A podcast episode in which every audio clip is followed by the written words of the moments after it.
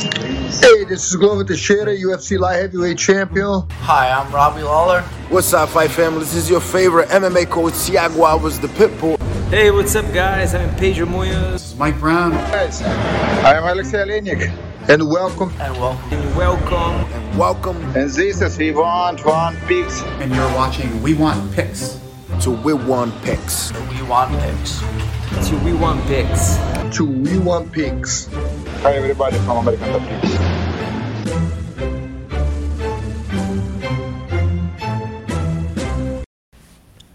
My name's Angelo, and welcome to We Want Picks. Jacob and I are going to break down the entire UFC Vegas 56 fight card. We're going to give you our picks, we're going to give you our bets, and we're going to give you our fantasy plays. And if you want 50 free dollars, go to wewantpicks.com slash bets. Sign up with any one of our five betting partners. Make a deposit, and we send you $50 as a thank you. All you need to do, wewantpicks.com slash bets. Sign up, make a deposit. We send you 50 bucks, Cash App, PayPal, Venmo, however you want it. And this is brought to you by Earn You. Earn You is the world's first sports and esports prediction game, allowing you to earn crypto risk free. Check it out now at earnu.io. Jacob, we're back. Two week break or one week break, I guess. Two weeks since we've done this. I'm ready. 14 fights. It's kind of rough. Two two week break. I'm uh, I'm still single, so all you all you females out there, ages 20 to 60, if you're looking for somebody for the summer, uh, my name's Jacob. Hit me up on Instagram. We're feeling good, looking good. I mean, looking good, looking good. All right. I'm ready. Well, all I'm class, loose and I'm ready. Here we go. As usual, all class. So here we go. First up at UFC Vegas 56, we have Erin Blanchfield taking on JJ Aldrich. Erin Blanchfield is 8 and 1 overall. She's 5 and 0 in her last 5 and she's coming off that great win over Miranda Maverick. JJ Aldrich is 11 and 4 overall. She's 4 and 1 in her last 5 and she's riding a nice 3 fight win streak. And Erin Blanchfield is a nasty grappler, and she showed people just how good her wrestling can be as well in her last fight. She also has solid striking, but that is never her path to victory. Using her wrestling to get on top, work her grappling, and just control from there is always her path to victory. Erin's still young, she's still cleaning things up, but she's improving quickly. And honestly, by this time next year, she could be a contender at this weight class. And JJ Aldrich is a decision machine. She's a decision striker or a decent striker with good takedowns, really good top pressure if she does, you know, she's able to get there. She fights well within her skill set though, and she doesn't really take any risks. And that's why she has so many decisions. And she's primarily a striker, but she does have a negative striking differential, meaning she gets hit more than she hits other people, even though striking is her path to victory but she does rely on her volume, just constant forward pressure, constant volume to get it done. And the most interesting thing about this fight, and maybe it's not super interesting, but for some reason in my head, like JJ Aldrich has been around forever, had a ton of fights, is sort of a veteran at this point. And then I'm doing the graphics, I'm doing the research. I'm like, yeah, that's right. She has 15 fights. Like she really is not that experienced, hasn't been around that long. In my head, she had about 30.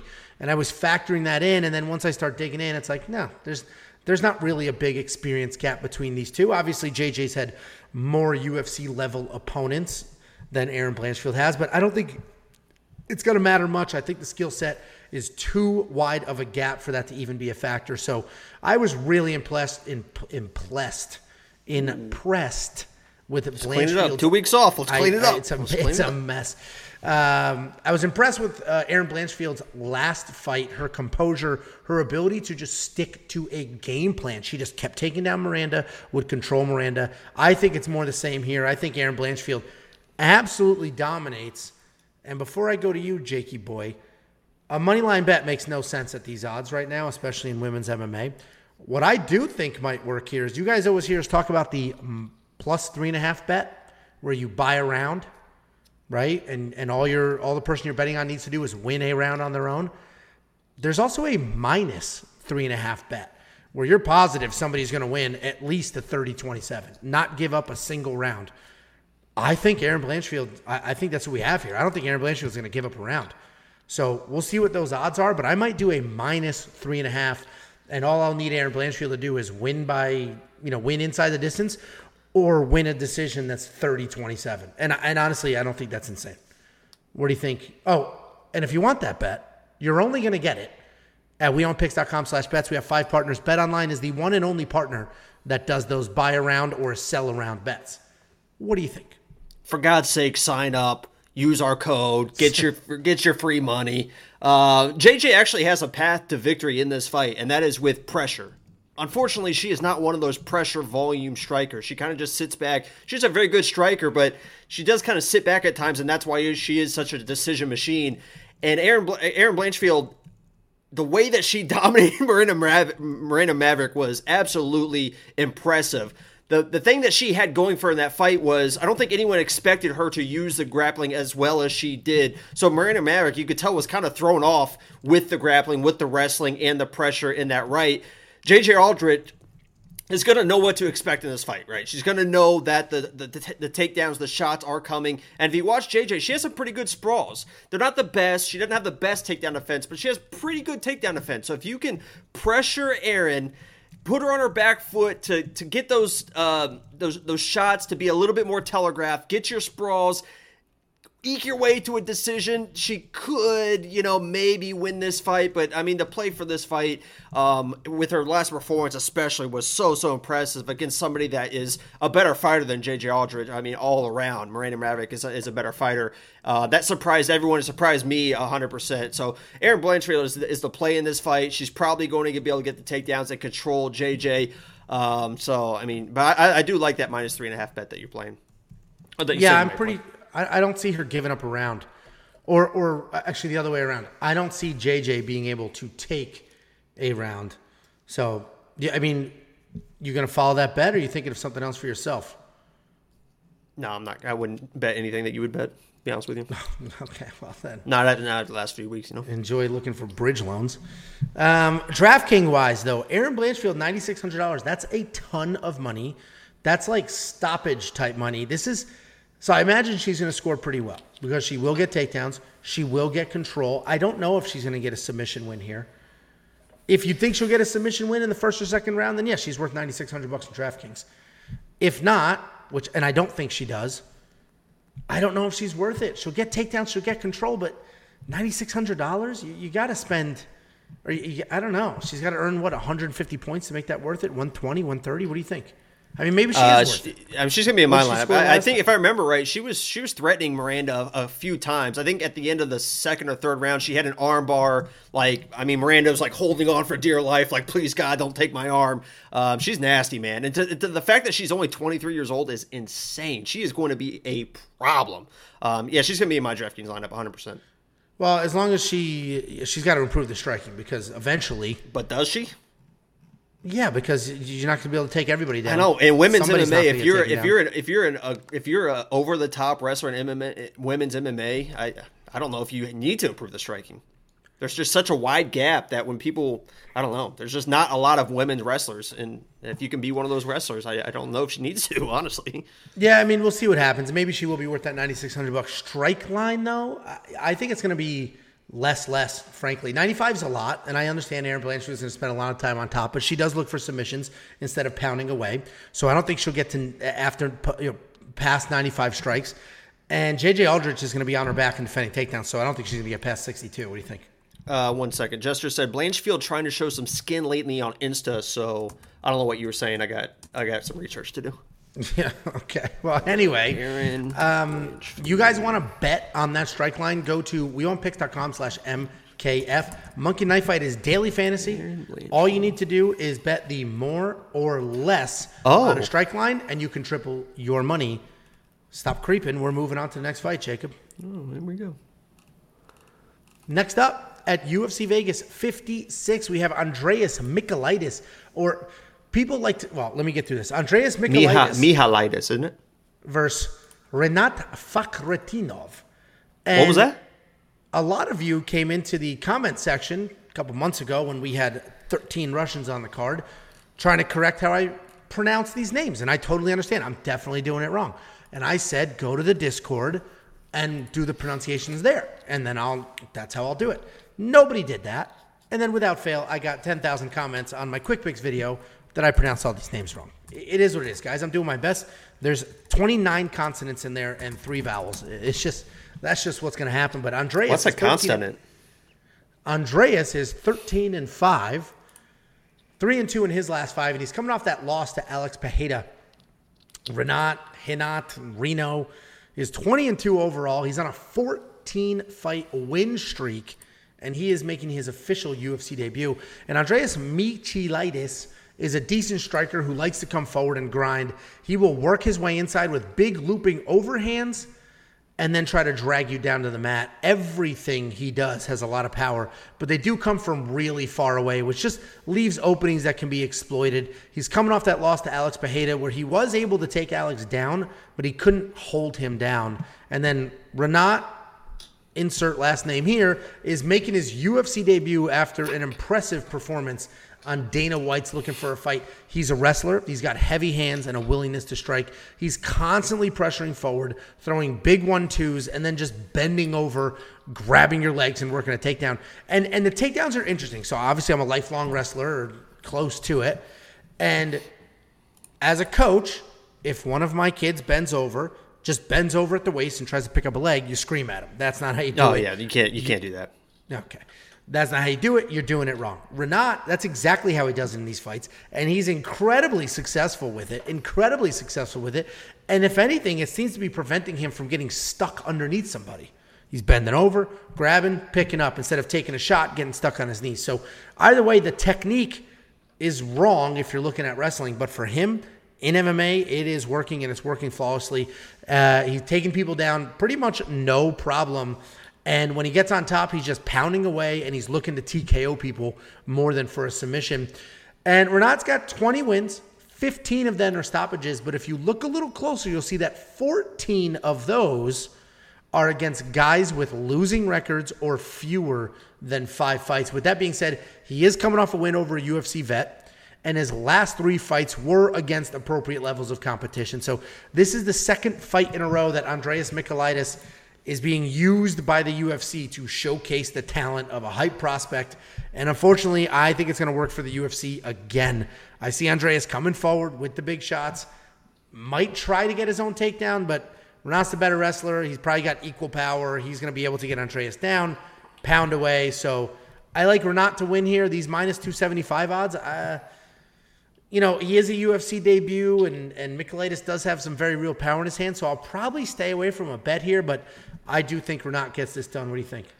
Yeah, I, I agree. Renat, I think, is the real deal, especially in the wrestling and the grappling. But you guys got to be careful with this. I, I think the odds are a little bit wide. Andreas is a very underrated grappler, and if this goes to the ground, he can. He's a little slick down there at, at times and knows what he's doing down there. So Renat, UFC debut, if he gets over aggressive, bad things can happen. So if you're putting it Renat in parlay pieces because you've seen all the highlights, because the highlights are fantastic, right? I mean, uh, who was a, Mr. Savage basically said his competition has been great, but he does what he's supposed to do against bad competition. That has just absolutely destroyed them. This is going to be a tough test for him, I think. I, I think this is going to be a drag out two, three rounds where he is struggling to get some takedowns, and on the ground, he's struggling to keep Andreas on the ground. And as you mentioned as well, if he can't get those takedowns, Andreas will throw bombs, man he had that uh, that that fight against uh, uh, uh, Modestas that he lost because they opened up the cage and, and he and he fell back. Um, you mentioned against P- uh, K- KB Bhullar. That was a fight that he won, but KB Bhullar was like not really on the competition, so that kind of takes a step back for him against Pereira. He looked better, so we'll see what kind of uh, uh, Andreas shows up in this fight. I think he's an underrated grappler, so if this goes to the ground, he has a, uh, a chance to survive and maybe get some weird submission. But I, I think the plays were not um, all the way. He, I think he is the real deal, and he's probably going to show that. But I'd be careful with those odds. I'd be careful. Yeah, I mean it, they are tricky, but DraftKings heavy favorite here, ninety two hundred dollars. He's another guy. He may be worth it. He could potentially get a stoppage here. We just watched Michailidis get stopped. He can get the takedowns, which are five points each, control time. So he could potentially be worth it in DraftKings. I don't think Michailidis is a very live underdog, but not thinking somebody's a live underdog and also not trusting the favorite are two very different things, right? So both of those things are happening for me right now. I think we're not a win, not enough to put my money on him, and I don't think Andreas is a live underdog, if that makes any sense. The Monkey Knife Fight strike line 34 for Michailidis, 59 for Renat. What do you think about that Monkey Knife Fight strike line? I think this could be a, a lot longer than people think. I think this could be a more and more play because both these guys, even Renat, will. He, I know he's like the wrestler and the grappler, but he will throw bombs and he will exchange. Um, I probably play them more and more. Yeah, I agree with you. I think, um, you know, I, I think this fight probably will go a little bit, or at least, um, you know, past 34 strikes and fast, past 59 strikes. If you guys want to play that, we on picks.com slash MKF. You can triple your money. They will match your deposit. And if you want 50 free dollars, we want picks.com slash bets. Sign up, make a deposit. We send you 50 bucks as a thank you.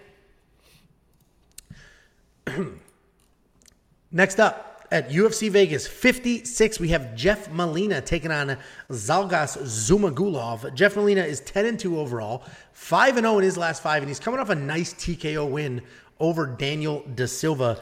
Zhalgas Zhumagulov is 14 and 6 overall, 2 and 3 in his last five. He's coming off that knockout loss to Manel Kape. And Jeff Molina is a really good striker who has no problem getting into a war. He uses his kicks really well for range and to engage. He'll work his opponent's legs, he'll work their bodies, and that's all just to slow them down. And he does a really good job wearing his opponents out and making sure that they'll have issues later in the fight. He has a ton of volume and he's always working forward. He does have power, but not necessarily like one punch get slept power. He has the type of power that'll wear you down as the fight goes on and you start to feel it.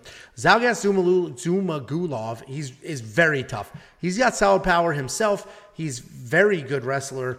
His goal is always to just throw big looping punches, get you to react to that so that he can work in a takedown.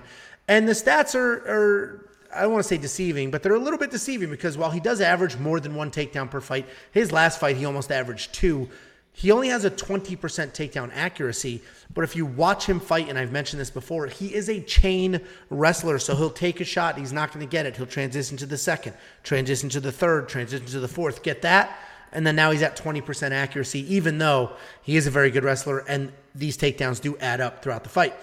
And it's an interesting fight because I, I, tend to lean towards wrestlers in these type of matchups, right? Zhalgas, tough wrestler. Jeff Molina, he's a striker who uses a lot of kicks. That's tailor made for a wrestler, but Zhalgas can be chinny. And I've, we've seen Molina get taken down five times in three fights, but he wins. He wins those fights, even though that happens. So I'm going to lean Molina here because in two of those three fights where he was taken down multiple times, he was able to keep the pressure, work in his control, take care of the striking, and he won those fights. And he won them by decision. It's not like he was getting taken down, losing, losing, losing and relied on a big punch. He still managed to pull off decisions, even though he was taken down two, three times in a fight. I think that's more the same here, but I do think he needs to be careful. He loves kicks, and th- this is just not the type of guy you want to be throwing kicks out there. Or if you're going to throw a kick, it's got to start a combination. It can't end one because then it'll be left hanging there and somebody will snatch it up. Jakey boy, what do you think? Yeah, I don't think the, the takedowns are going to be a huge, huge issue for Jeff Molina. He's a guy that I, am a big Jeff Molina guy. He's so composed inside the octagon. When he gets taken down, he knows to get back to his feet. He doesn't mess around. He gets to the cage. He tries to get back to his feet. There's no pulling guard. There's no weird stuff. Let me get back to my feet because I know I'm a striker, and he's very, very good at that. And that's why he wins those decisions, even though he's getting taken down, because he gets back to his feet. You mentioned the, the lack of kind of one punch power. I actually love the fact that he doesn't use his power until he really needs to. He will sit down on a punch, but he's not one of those guys that's just throwing wild all the time because those guys get in trouble and they get tired. He's a guy that, as you mentioned, his volume, boom, boom, boom, boom. But when it's time to sit down, when he gets his timing and he sees those op- uh, he sees those openings, Op- he openings. Will, he will uh, sit down like on a punch and he will hurt people. And his chin is great in that right. You saw that against that Key Lang fight. He got cracked a bunch, and he's willing to exchange, and his chin is held up to this point. We'll see if Zhalgas can kind of catch him because he hasn't been knocked out yet. But you know, this will be a good test for Jeff Molina's chin if it comes to um, some big exchanges. Because saw that with Zhalgas and the Manel Kape fight, he was cracking Manel Kape. It, it seems like Manel Kape is a guy that is always losing the fight and then finds out and all of a sudden wins the fight against O'Day. We O'Day's on this card. We'll mention that as well. O'Day was also beating Manel Cop and then Manel, Kape finds the finish. Um, same with Zhalgas. Zhalgas was lighting that dude up. Um, and and we'll see if he can light up Jeff Molina in that same way. Maybe he can get those takedowns. I don't think the takedowns are going to be an issue. I'm a Jeff Molina guy all the way. I love his composure. I love the way he fights. I think that you mentioned the kicks. I think the leg kicks are going to be a big issue for Zhalgas in this fight. If Jeff Molina can light up that front leg, those takedowns are going to be even harder to get. Uh, I would I would attack that front leg early. Use your volume. Use your experience. It might be a decision win, but you know it's going to be a win for Jeff Molina. Yeah, I, I, do think Zhalgas is one of the more live guys on this card as far as underdogs are concerned. Very clear path for him to win this fight. Shoot takedowns, tons of control. But again, I, I don't see him winning. But listen, when we're talking underdogs, he is one of the more live underdogs. $9,000 from Jeff Molina, definitely a no. I'm definitely not going to do it. I don't see him stopping Zhalgas. If he does, maybe it's late. We just broke down two fighters before this that could potentially score way higher than Jeff Molina. And again, I think Zhalgas is pretty live. You seem to agree with that, even though we're both picking Jeff Molina here. Uh, no, I don't think he's that very live at all, honestly. Okay, but you did thumbs down to Jeff Molina not being worth nine thousand dollars. No, I was thumbing down to you saying he was live. Oh. But I still wouldn't play. I wouldn't play Jeff Molina now. Oh, okay. Um, and the Monkey Knife Fight strike line. This is one of the few that I'm going to stay away from. Uh, realistically, this is a very good line. Jeff Molina could absolutely land that many strikes. Zhalgas swinging at air, Jeff Molina lighting him up, circling. I, I just I don't necessarily trust this strike line, so I'm not going to play that. If you do, wewantpicks.com slash MKF. And if you want 50 bucks for free, wewantpicks.com slash bets. We have five different betting partners. Sign up with any one of them, make a deposit, and we send you 50 bucks as a thank you. Wewantpicks.com slash bets. Next up at UFC Vegas 56, we have grappling Tony Gravely taking on Johnny Munoz Jr. Tony Gravely 22 and 7 overall, 3 and 2 in his last 5, and he's coming off a decision win over Saimon Oliveira. Johnny Munoz Jr. is 11 and 1. He's 4 and 1 in his last 5, and he's coming back after almost a year away from the cage. And Tony Gravely is a wrestler who just loves to come forward with volume and power, and then he just trans into his transitions into his wrestling so that he can work some old school ground and pound. He's very strong. He uses his strength really well for his takedowns and for damage when he gets on top. Tony's big issue is that he gasses out. and he has questionable submission defense. He averages almost seven takedowns per fight, which is just an obscene number. Like that's a ridiculously high number. And there's just no secrets as to what this guy's going to do. Johnny Munoz is a BJJ black belt. He's got decent striking. He's got solid takedowns of his own. He throws everything with 100% effort at all times. But like most BJJ guys, BJJ grapplers, his striking is really just there to set up his his takedowns and his grappling. He uses both front kicks and side kicks well to manage range and to keep his opponents at distance. But he can be a bit slow or lazy with those kicks, which could lead to takedowns. Sometimes he just kind of tosses them out there, leaves them there for a minute, and that could definitely be a problem against somebody like Tony. With that being said, his grappling is very slick, both on top and off his back. And I love Tony Gravely in this matchup. His wrestling should absolutely be able to get this to the ground. His top pressure is incredible once he gets there. My problem here, or the hesitation here, is that five of Tony's seven losses are by submission, and seven of Munoz's 11 wins are by submission. And I don't normally just pull up Tapology and go, ooh, he loses by submission. He wins by submission. Bing. I don't normally do that. But it is concerning here because this will 100% end up on the ground. And Tony Gravely 100% needs to worry about those submissions. And he's fallen to that in the past. But this could look exactly like Tony's last fight where he just blew through Saimon Oliveira with an insane 11 takedowns. He blew through him, and Saimon's just as good of a grappler, or not, if not better, than Johnny Munoz. He had 11 takedowns in that fight. Or this could look like the Brett Johns fight, where he himself was taken down six times and then he was submitted. So Tony Gravely is a kill or be killed type wrestler. If Johnny wants to come forward, shoot his own takedowns, he could have success. I don't see it. I see Tony Gravely working the takedowns, getting it done, and I will be biting my nails the entire time to make sure he doesn't get submitted. But I think this is a very close fight. These odds are probably probably pretty accurate. It's I, I think this is a pretty close fight. You're biting you're literally biting your nails. What what do you what? Yeah, so I I'm going with Johnny. He might end up being lock of the week. Um, we got to tune in for Wednesday, the lock of the week video. I, I really haven't made up my mind yet, and and what scares me is, and I keep I keep referencing these fights over and over, but this could be Tracy Cortez, Melissa Gatto, where where Melissa Gatto is just looking for submissions the whole time, but gets controlled the whole fight. We saw that again last week. Everyone was so high on Polyana Viana. Oh, Polyana Viana's going to submit Ricci. She's going to submit. And what happened? Ricci just controlled the positions the entire time. It's so hard these days to submit people off your back. And that's why, if you're Johnny in this matchup, you can't be the guillotine guy. You can't be the guy that's just trying to pull a guillotine and you end up on your back and then he's going to control. Because if, if, if, if Tony ends up in, in, in, full guard or half guard, you're going to struggle in, those in those positions, right? He's, he's very, very good at controlling those positions. Obviously, anything could happen. Weird things could happen, maybe an armbar, whatever. But if you're Johnny in this matchup, on, on the on the takedown attempts, try to scramble out of those. Try to try to defend the takedowns and scramble and get positions out of that. Don't be the guillotine guy because if you're the guillotine guy, you'll be Melissa Gatto, you'll be Polyana Viana, you'll be threatening the entire time, but you're going to lose a decision. I'm a Johnny guy. I like Johnny. I think he's going to pull it off because I don't see him being that guillotine guy. But if he's going to be that guillotine guy and up on his back for three rounds, he could easily, easily lose the decision. So I know a lot of people are very, very high on Johnny. And I warned you guys on Melissa Gatto, even though I picked Melissa. I warned you guys on Polyana Viana when I picked Ricci. I'm telling you right now, be careful with Johnny. I'm going to pick him. He might end up being the lock of the week because I think he might pull it off, but this could be one of those situations where he's just on his back looking for submissions the whole time. And although he's he's the more threatening guy, the judges will not give you that fight when you're on your back. So I'm going to be with Johnny. I'm going to pick Johnny, but I, I agree with you, Angelo. This could be one of those Tony Gravely. Just take him down, control him, you know, and, and win by uh, win by a, a boring decision. So be careful with Johnny, guys. I understand why you're going to pick him. I'm going to pick him. He might be lock of the week. Tune in Wednesday, but be careful.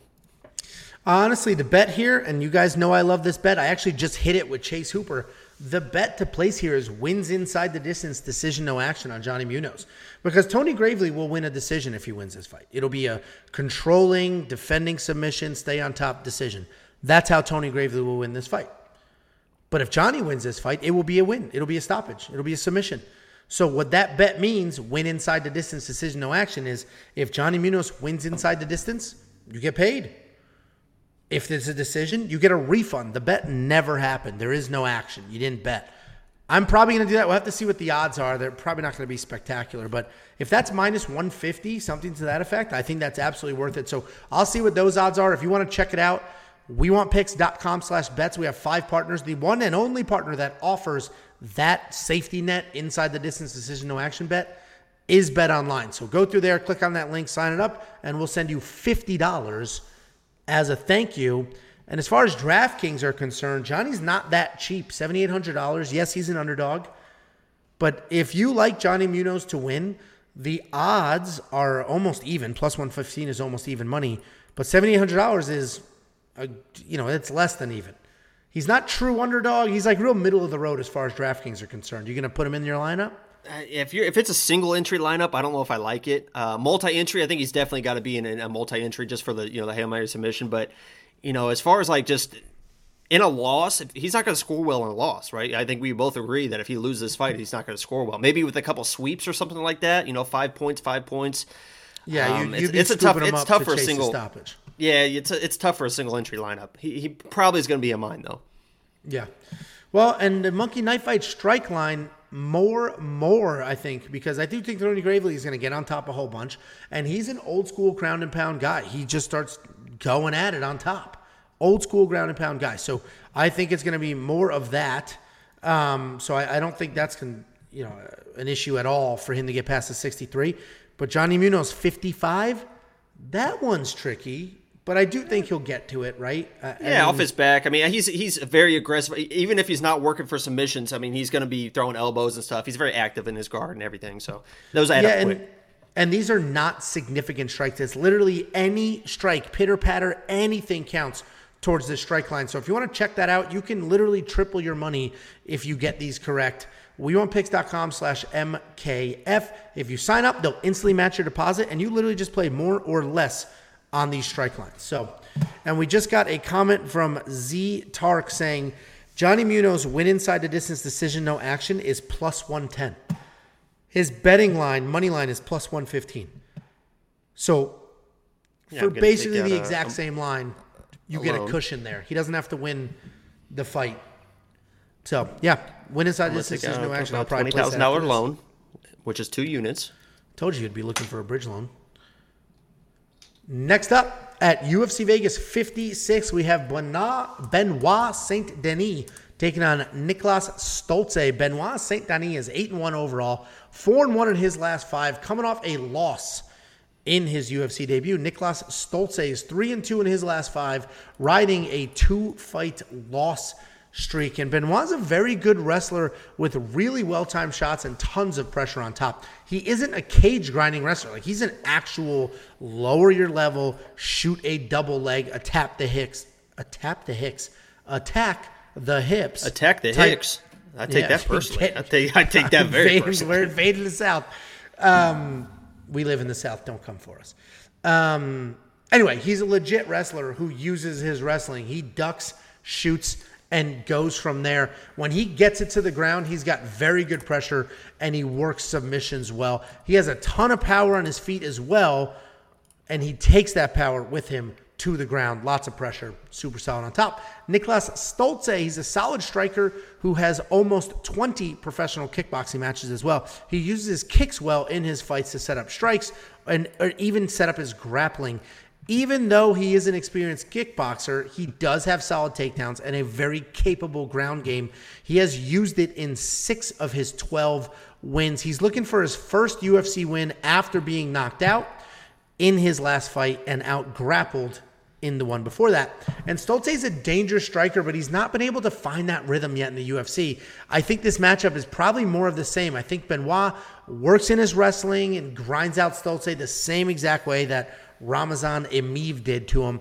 The only thing that worries me is how incredibly hittable Saint Denis is because if he lets Stolze hit him 167 times like his last opponent did, he might be put out. So Saint Denis is the pick because of the grappling, but this is a really tricky fight with two guys looking for their first UFC win that I, I really don't have a whole bunch of confidence in. What are you thinking, Jacob Heimer Schmidt? Yeah, I hundred percent. I, I think the play is Benoit in this matchup. You saw in his last fight how good he was in the first round with those takedowns. You saw him kind of get tired. He never really gave up, but you saw him kind of get tired in the second and the third rounds. He was still, you know, he's still trying for those takedowns, still working hard. I think that was more of a UFC debut, kind of adrenaline dump type situation. It didn't look like it was exactly like cardio because you could see he was still in it the second and third rounds. He ended up losing the decision, but I felt like it was more of an adrenaline dump. I wish that you mentioned he has very good takedowns. He also is like a a decent strike. He will strike, but he's one of those guys that he's either striking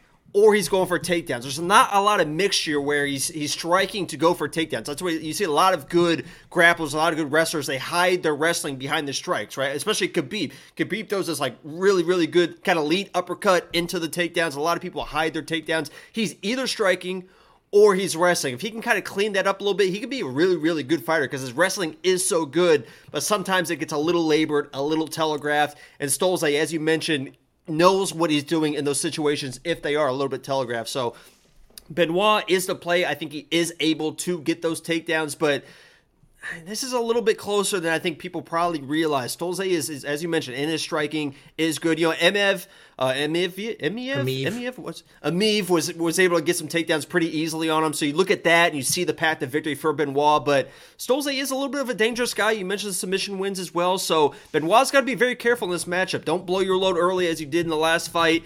Take your time, mix in the striking to get the takedowns. Don't don't stand up and strike with the guy, but you know mix in the striking to get the takedowns, get him to the ground, and do what you do on the ground. So I, I agree. I'm I'm picking Benoit. I don't feel real great about it. You know, I'm not gonna. It's not like a parlay piece for me, but you know, I'm, I'm going with Benoit, and I think he gets it done. He's a tough dude. I mean, his nickname is God of War. He's a tough dude.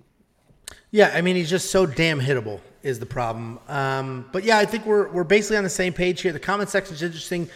People are on a, a polar opposite extremes, ridiculously confident in both guys, which is always funny to see. I love because you know what that means. That means on Sunday after the video, there's no matter who wins, there's going to be one million comments.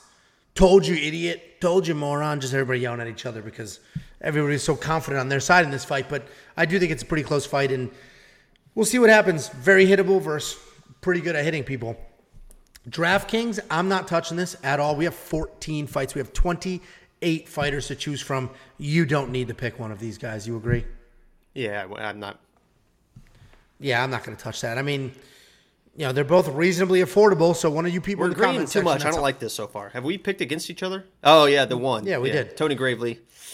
Yeah. Um, yeah, people in the comments section are absolutely positive in their person to win. Well, these prices are pretty affordable. So if you're running some DraftKings lineups, grab your guy if you're that confident. The Monkey Knife Fight strike line, I think it's more and more. I think this fight probably goes to a decision or close to it. Benoit is very hittable, so he is going to be hit more than 44 times. And Stolze, I think Benoit can get 62 strikes off. So I think this is a more more Monkey Knife Fight line. What do you think? It probably is. Yeah. So you want to play that line and try to tr- almost tri- triple your money? We on Monkey. Knife Fight. Sign up. Woo! Yep. But through our link. Otherwise, we get nothing for it. And that's wewantpicks.com slash MKF. And if you want 50 free bucks, $50 for free from me to you, wewantpicks.com slash bets. You sign up, you make your deposit, and I send you $50 Very easy. as a thank you. It's very easy, guys. It's free money. It is. It, it literally is free money. Next up at UFC Vegas 56, we have Ode Osbourne taking on Zarrukh Adashev. Ode Osbourne is 10 and 4 overall, 3 and 2 in his last five. He is alternating wins and losses. Zarrukh Adashev is 4 and 3. Four and three, and he's in the UFC. And this is not his first fight in the UFC either. Uh, he's three and two in his last five, and he's coming off his first UFC win. Ode Osbourne is a southpaw striker who uses range well to keep people at the end of his punches. He has a ton of power and great finishing ability, especially at his new home here at 125 pounds. He was a 145 pounder, and this is his third fight down at 125.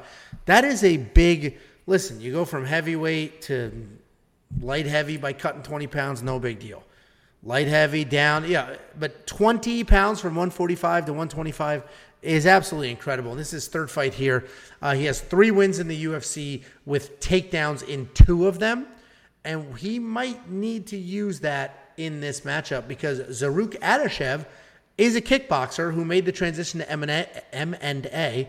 MMA. I, this week off really has my tongue all tied. I love the green M and M's. Okay. You're probably allergic to peanuts, so you have to eat original flavor, and I and I feel sad for you. I'm not allergic Um, to nothing except for women, apparently. yeah, exactly. Success. Um, Zarrukh Adashev is a kickboxer. He made his transition to MMA, but he hasn't really had a ton of success there just yet. When you watch his fights, it's really obvious he's a kickboxer because his ground game just is almost non-existent. But if he can keep fights standing, he's very dangerous because he also possesses some real power.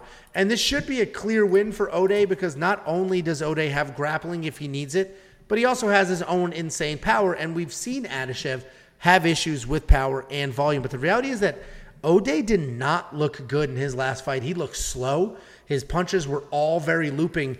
And, you know, a fast technical striker should be able to get inside of those looping punches and have success. I, I just don't think Adashev is that guy. I think Ode is too dangerous here. Ode is the pick. Four and three Adashev, it eh, just he just didn't become what they wanted him to be. And that kickboxing to MMA transition just because it's not even like last thing. Look at that takedown defense, 100%. So if he was four and three, and his losses were because he was taken down constantly and held down, and now they gave him a matchup against a striker. Well, okay, that's great. That's very different. Let's look at it. He's getting outstruck too. Uh, yeah, I, I honestly don't know why why he's been given this opportunity. You're making faces. What do you think? Uh, yeah, I'm actually. This is. I know this is not going to be a popular pick. Uh, I'll tell you that right now. And I'm a I'm a Ode fan. I'm not an Ode hater. I, I picked Ode versus Manel Kape. He was destroying Manel Kape until he, he he ate that knee. His last fight, as you mentioned, didn't look fantastic. He ended up the third the third round on his back. The I think it was like the entire round. That was not a good look when you're trying to wrestle. And he was able to get the decision win because he was able to get the wrestling in the in the beginning. But you know, Adashev, honestly, to me might be one of the best four and three fighters I've ever seen in my life. He was a 16 and three kickboxer. He actually could have had a first round sub versus Benoit, which is kind of what worries me on the Ode side because Ode is a wrestler, but he's not like a really like dominant wrestler. That I mean, I don't know if he's been caught yet, but he can get a little sloppy in his takedowns. You know, if the guillotine's there, we saw Adashev against Benoit snatch up the neck. If he had more time in the first round, he probably is able to get that submission win. If you're Ode, you got to avoid, and you kind of mentioned it, the, the path to victory for Ode in this fight is probably the wrestling because you got to avoid the firefights because Adashev – will throw bombs, man. That guy will sit in the pocket and throw bombs. And he actually got dropped. I think he got clipped and dropped against Benoit, maybe in the first or second round. But he was able actually to show his scrambling ability after he got dropped. He got dropped. Uh, Benoit tried to like grab him, take him to the ground. He able he's actually able to scramble pretty well back to his feet, even when he was hurt. So I like seeing that that he looked like he knew what he was doing, even when his his mind was a little bit clouded. Um, I think Ode is going to have some issues in this fight, and, and and if he if he's not able to get those takedowns as clean, I don't think he's going to be able to get those clean takedowns. We saw him kind of gas and get tired, end up on his back in the third round. Adashev, I know it's four and three, and people are going to be all over me for this pick, but I'm going Adashev in this matchup. I, I, didn't love what I saw from Ode, the way he finished his last fight. I don't know if the takedowns are going to be there, and if he gets into the firefight, we've seen him get knocked out before. And Adashev, he's got some real power in his hands, so it's not going to be popular. It might look stupid. I'm going Adashev. Yeah, but I also uh, I'm not saying Ode's path to victory is grappling. I'm saying he has grappling in his back pocket if he wants to shoot a takedown or mix it in because I think he can outstrike Adashev. I really yeah. do. Adashev at distance, also, yeah, no, I agree. I, I, mean, if it's a, if it's a distance, because you saw that with versus Manel Kape, right? He was able yeah. to in and out, boom, boom. He looked fantastic versus Manel Kape in, in the strike before he, he ate that knee. Um, I just I don't I don't think he's going to be able to avoid those firefights, man. Well, and we've also seen Adashev have issues with power as well. So it's not like he's got an iron jaw and he can hang out and make the fight ugly because he too can get put out. So yeah, I mean, listen, minus 180. Uh, I do think that's a bit extreme because we watched him get out, put out cold against the you know against uh, Manel Kape, a good striker, and that could happen here. I just don't think so. But um, but yeah, I mean, the, the, fight's probably closer than the odds, but I'm still on the Ode Osbourne side. Eighty nine hundred dollars to seventy three hundred. Man, that eighty nine hundred is only worth it if you think he wins by knockout, which he might. Seventy three hundred. You gonna spend that on Zarrukh Adashev? I just saw Josh Locks. Uh, apparently, he just gave you twenty dollars. He says not for me, so twenty dollars from Josh Locks. No tip for Jacob. Angela is all for me. I will make sure. We don't worry. I got a nice spreadsheet detailing everything. I will make sure this is highlighted and none of it goes to Jacob. Thank you very much. Josh Locks. And hey, Saturday's Somebody's my birthday. Somebody's got to help me pay my rent. Somebody's got to step up. And I mean, rent's due tomorrow, guys. Some rent's due tomorrow. That 20 could have helped. Saturday is my birthday, so I'm keeping that as a birthday gift. And Jacob, you can crash on the couch if you want to for a little bit. Uh, where were we? Seventy three hundred dollars. Zarrukh Adashev. Thanks again, Josh. Um, seventy three hundred yeah, bucks. You you gonna spend that? Uh, no, no. It's a. I mean, it's a flyer for Adashev. If if Ode, I, I like Ode. If he wins, great. You know, I like Ode, but I just think that he's he get a little bit. I didn't like that third round for him last fight. So, but no, yeah. I'm not gonna play Adashev. Okay, I hear you. Uh, the strike line, 67 to 56. I'm not touching it. I'm not touching that strike line. This could be a super quick knockout or three rounds of swinging. I, I'm not touching that strike line at all. Do you have any opinion whatsoever? It is dangerous. I agree. Yeah, not touching it. So don't worry about that strike line, but do worry about 50 bucks in your pocket. We want picks.com slash bets. You sign up, you make a deposit. I send you $50 as a thank you. Next up at UFC Vegas 56, we have a, a last minute scramble, a little bit of a shuffle going on here. We've got Damon Jackson now taking on Daniel Argueta. Damon Jackson, 20 and 4 overall. He's 4 Hold and on. 1. Jester, $5 towards the rent. We appreciate it. Rent's due tomorrow. We appreciate it, Jester. I assume that's for me. So make sure you write that in your stupid little spreadsheet. $5 for me. Jester with the super chat for Jacob. Thank you very much, Jester. Damon Jackson's taking on Daniel Argueta. This fight was put together just last week. Uh, Damon Jackson's 20 and 4 overall. He's 4 and 1 in his last five, coming off a submission win about two months ago. Daniel Argueta is 8 and 0. He's 5 and 0 in his last five. He's coming off a tough fight just two weeks ago. Maybe come fight night, it's three weeks, but he just just won a split decision An important thing to note here Daniel Argueta is coming up in weight. He's a 135 pounder. He's coming up to 145 for this fight, and it is short notice. And Damon Jackson's a very good grappler. He's an opportunistic grappler, meaning he snatches things up in scrambles instead of plotting, you know, knee on belly, side pass, and plotting through techniques. He is willing to slug it out at times, which can be an asset for him depending on who the matchup is. And he's coming off a submission win against Kamuela Kirk, where his boxing was really clean and technical. He doesn't have much power, but he does land some heavy shots and then immediately work for takedowns. Daniel Argueta, I mentioned he's stepping up on short notice uh, after Darrick Minner dropped out, but he did fight two weeks ago. It'll be three weeks on Saturday. Darrick Minner, that um, Jesus, that name sounds so familiar. Darrick Minner, Darrick Minner. What is Who did he fight? Yeah, who did he just fight? Darrick Minner. Okay, I, I'm going to continue this. oh yeah, Ryan Hall. That's right. He got dominated by Ryan Hall. Okay, that's right. Okay, people are here for the Whoa. Rogue Streamer, five dollars. Five for Rogue so that was 20 versus Strummer, Rogue Strummer, Oh, thank you very much. Five dollars to Jacob. Appreciate you guys. Well, I appreciate you, even though you're only giving money to Jacob. He needs it. Look at him. Look at this. Like he's he's pale because he he doesn't eat anything with nutrients. He can't afford Only the good nine stuff. thousand nine hundred and ninety dollars more for rent tomorrow. yeah. Okay. All right.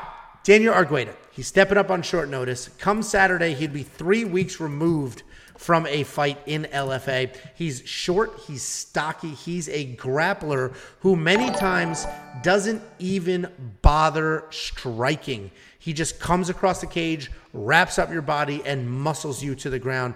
He has very nice pressure, and he leaves almost no space for his opponents to work up. He has one single game plan, and that is to get you to the ground and just absolutely pound away. Damon Jackson, he's on his second stint in the UFC, and this time around, he's got a pretty decent UFC resume. He's three and one with wins over Charles Rosa and Mirsad Bektic, and his loss to Ilia Topuria is pretty credible. That holds up pretty well. But he does rely on his wrestling and his grappling to win. But if you push that game plan against him, you wrestle him, you grapple him, you can have success. His takedown defense is only 35%. Jonathan Lindsay with the super chat. Let's get this red paid for The lights Jacob. are staying on, baby. Actually, we don't know if the lights are staying on. The rent, I, we might be able to swing the rent, but the lights. He's not going to get kicked out. Thank The you, lights are a Jonathan. Jacob appreciates it. Um, Damon Jackson's takedown defense is only 35%. And I think Argueta is going to have success exploiting that, where Damon is going to entertain the striking and probably look good doing it. Argueta's not going to waste his time. He's not going to waste the time throwing any punches. He's going to come forward, immediately start grappling. And I, I like Argueta here. I like that game plan. The quick turnaround does worry me a bit, but Argueta's the pick. I think he gets this done. I don't know if I trust the money line, so I'm probably going to do a three and a half bet, which I'll explain in a minute. But I like Argueta here, man. I think Damon Jackson. I hope I don't bump into him in the grocery store, but I think he's a little overrated. What do you think, There's Jake? no way. There's no way you're serious, right? There's no way this is serious, right? Okay, go ahead. Do your breakdown. There's no way this is serious. Isn't doesn't Damon Jackson doesn't he, isn't he like doesn't he like watch the channel too? I mean, this guy you're being super disrespectful to this guy that's been retweeting our stuff. I don't know. Damon, hey, I think you dominate this fight. I, I understand that Daniel is an aggressive wrestler. He is like I have in my notes. He's like a little Clay Guida to me. He's like just boom, boom, boom, boom, boom, boom, like go, go, go, go, go. If this was a, if he was like a, a true 145er, if this wasn't such short notice, I can I, I, honestly, Angel, I can see that, right? I can see that w- what you are seeing, but he's undersized. It's short notice. He is just so aggressive that if you get over aggressive with a guy as good as the Leech, Damon Jackson, you're gonna find yourself in some big, big trouble. I mean, the reason the odds are the way they are for a reason. The, the the fight is going to get to the ground, and I understand that that that that Dan is you know might end up on top or whatever, but he's gonna be too aggressive. The Leech is here for a, I mean he's here for a reason, man. Damon Jackson's my guy. I think I actually picked against him in the the Kamuela Kirk fight, and that backfired tremendously. I will never pick against a Leech again. Damon Jackson, if you're watching, you my dude. I appreciate you. You're going to dominate this fight, get a submission win, probably in the second round. Uh, I'm going Damon Jackson all the way. I understand what you're saying, so I don't want to trash it too much if he does win, you know. But undersized, short notice, a little too aggressive, UFC debut. I don't see it, man. I don't see it. Well, Just Wave became a member. Thank you very much for becoming a member. Anybody else who wants to, click the join button under the video. Listen, we have no DraftKings. We have no Monkey Knife Fight to break down. I just think you, you watch his fights, he just comes charging forward, shooting takedowns, and I think he can have some success doing that. And Just Wave a $2 super chat. Thank you very much. He said he appreciates the breakdowns every week. Listen, it's a grind. I think he's talking to me. We, we appreciate you appreciating us. I think, like I said, bet wise, I'm not going straight money line on David Argueta, Daniel Argueta. I think I will do a plus three and a half bet. What that is, is I'm buying a round on the judge's scorecard. So all he needs to do is win one round. And he can win with that wrestling, he can win a round. And if he wins a round, I win my bet. I mean, We you think that he should? I mean, you're acting like Damon Jackson. Just Dude, like we had this exact bag. same argument. Who was that other little jacked wrestler that I picked that won a round and honestly could have won the fight? Scored more points in DraftKings. It was like three Ryan months Hall? ago. It was like three months Jack ago. wrestler. It's same- got to be Ryan Hall, right? Okay, anyway, it was like three months ago. Same exact breakdown, same exact Aaron Till? conversation. You guys said I was crazy. The dude won a round, and a lot of people think he won the fight. Anyway, wewantpicks.com slash bets. We have five partners. Bet Online offers the buy a round partner. You hop in through our links. We send you 50 bucks as a thank you. Little sanitizer boy, Ilia Topuria. Little sanitizer boy. Next up at UFC Vegas 56, we have Joe Solecki taking on Alex De Silva. Joe Solecki 11 and 3 overall, 4 and 1 in his last 5 coming off his first UFC loss. Alex De Silva is 21 and 3 overall. He's 3 and 2 in his last 5 and he's coming off a close loss to Brad Riddell where he had 3 takedowns and five minutes of control time. And Joe Solecki's a very good grappler who leans heavily on his wrestling and his takedowns. When I first broke down Joe about a year ago, I called him Jim Miller 2.0, and that's still the case. That's exactly how he fights. He's very slick on the ground, and he really makes things happen with power and pressure and his transitions.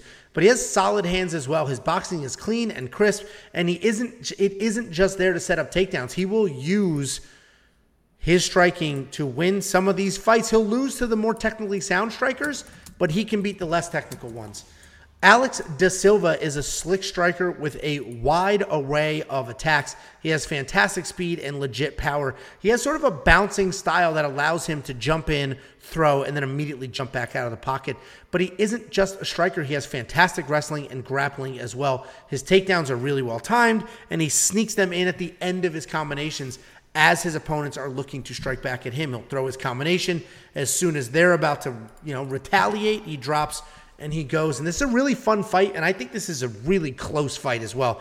I think these odds are much farther than they need to be. Joe Solecki minus 170, which means he's like a 64% probability to win this fight. So 64% of the time he wins the fight. I don't think that's the case. I don't think he wins that often. I think this is a very close fight. Alex De Silva hits hard, has great takedowns, and his own slick jiu-jitsu. If you match him up for skill for skill, I think De Silva is the much better striker. The wrestling advantage probably goes to Joe. BJJ probably slight to Joe as well, but the power definitely to De Silva. But what is interesting about wrestling is it's not always the better wrestler who wins, and more often it's the person who takes the shot first, who initiates the wrestling first. It's much easier to finish a takedown than it is to defend a takedown. And I think Alex might take some of those shots early because if you look at their fights, even though Alex is a talented striker, he goes to his wrestling more often than Joe does.